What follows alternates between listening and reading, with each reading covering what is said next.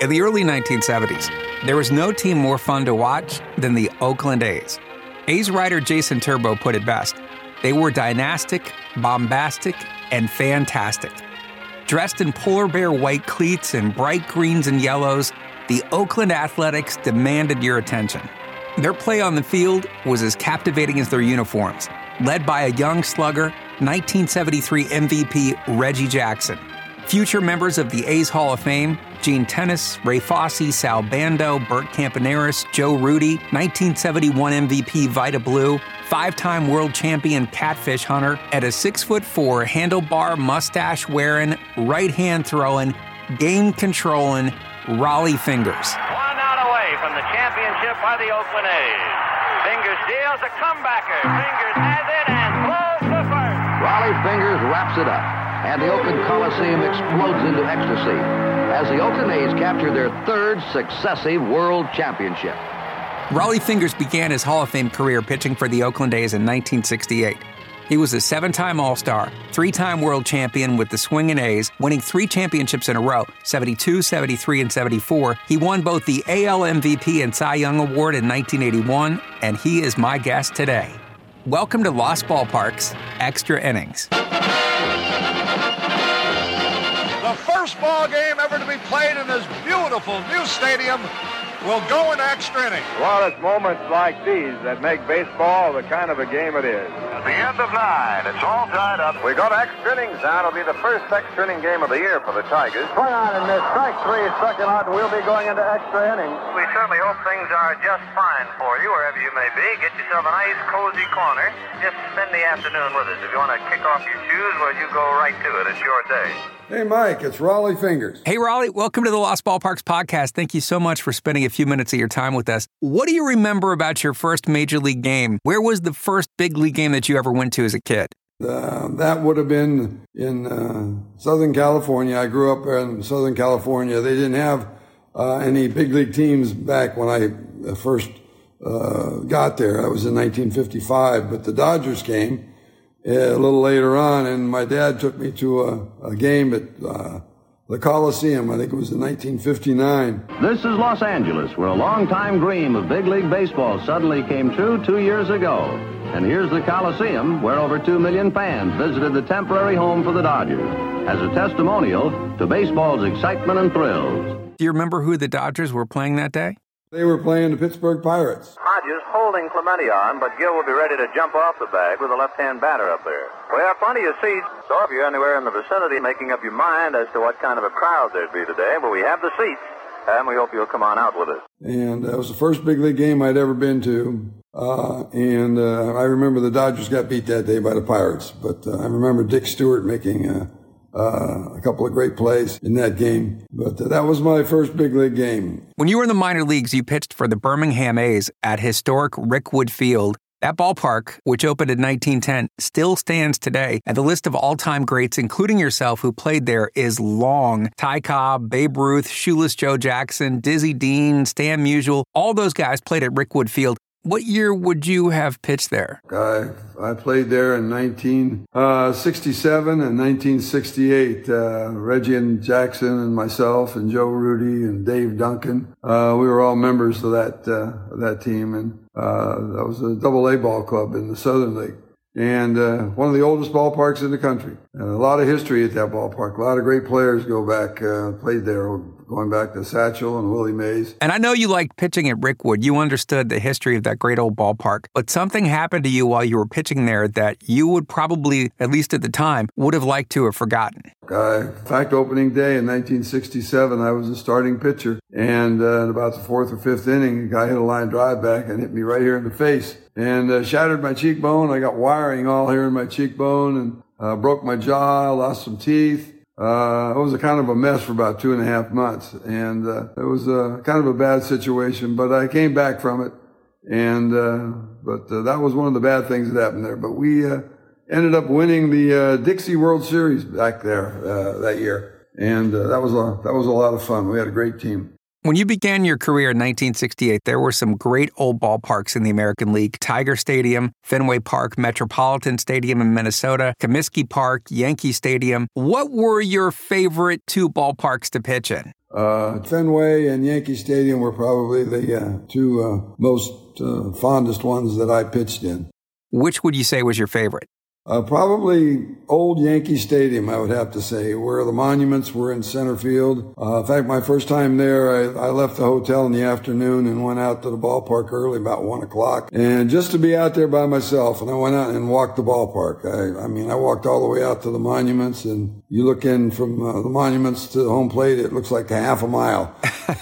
But it was fun just walking around the stadium that day, standing on the mound where all those great pitchers pitched back in the early years. Stood in the left-hand hitter's box where Babe Ruth stood and Lou Gehrig, and it was bringing back a little bit of history. I loved, I've seen those ballparks in films in black and white when they were playing the World Series and stuff. This is the house that Ruth built. It was opened 35 years ago when the Babe bestrode the baseball world. And it stands today as a memorial not only to him, but also to Lou Gehrig, Bill Dickey, Joe DiMaggio, and all the other great Yankees who were the heroic figures in the long line of championships.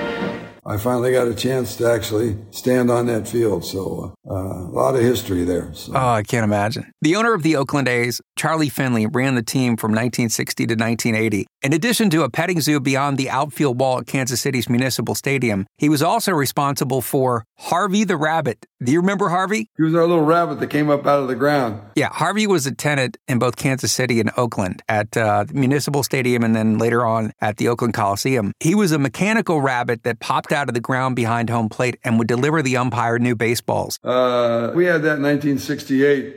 And then I think they took it out after that. But he was there. He only had 1 year. He had a bad year, I guess. Couldn't get the balls up in time or something. I don't know. But Charlie Finley ended up taking him out of there.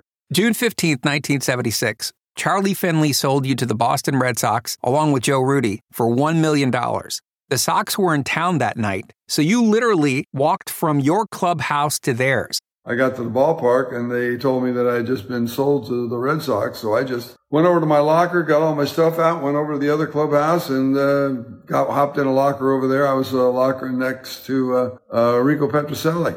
And in fact, he had just hit a home run off me about 2 or 3 months before that, I think. But Joe Rudi and I both got sold to the Red Sox for $1 million. And then Bowie Kuhn nixed the deal.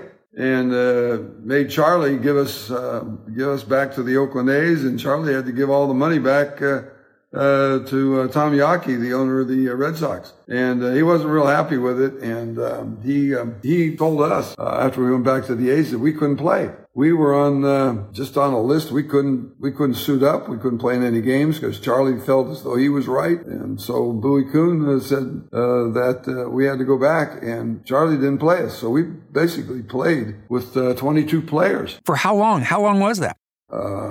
About 2 weeks. Didn't he make someone else not suit up too? I know it was you and Joe Rudi, but it seems like there was somebody else. Vida Blue was in one of the deals with the New York Yankees. Oh, that's right. All three of us were on the bench.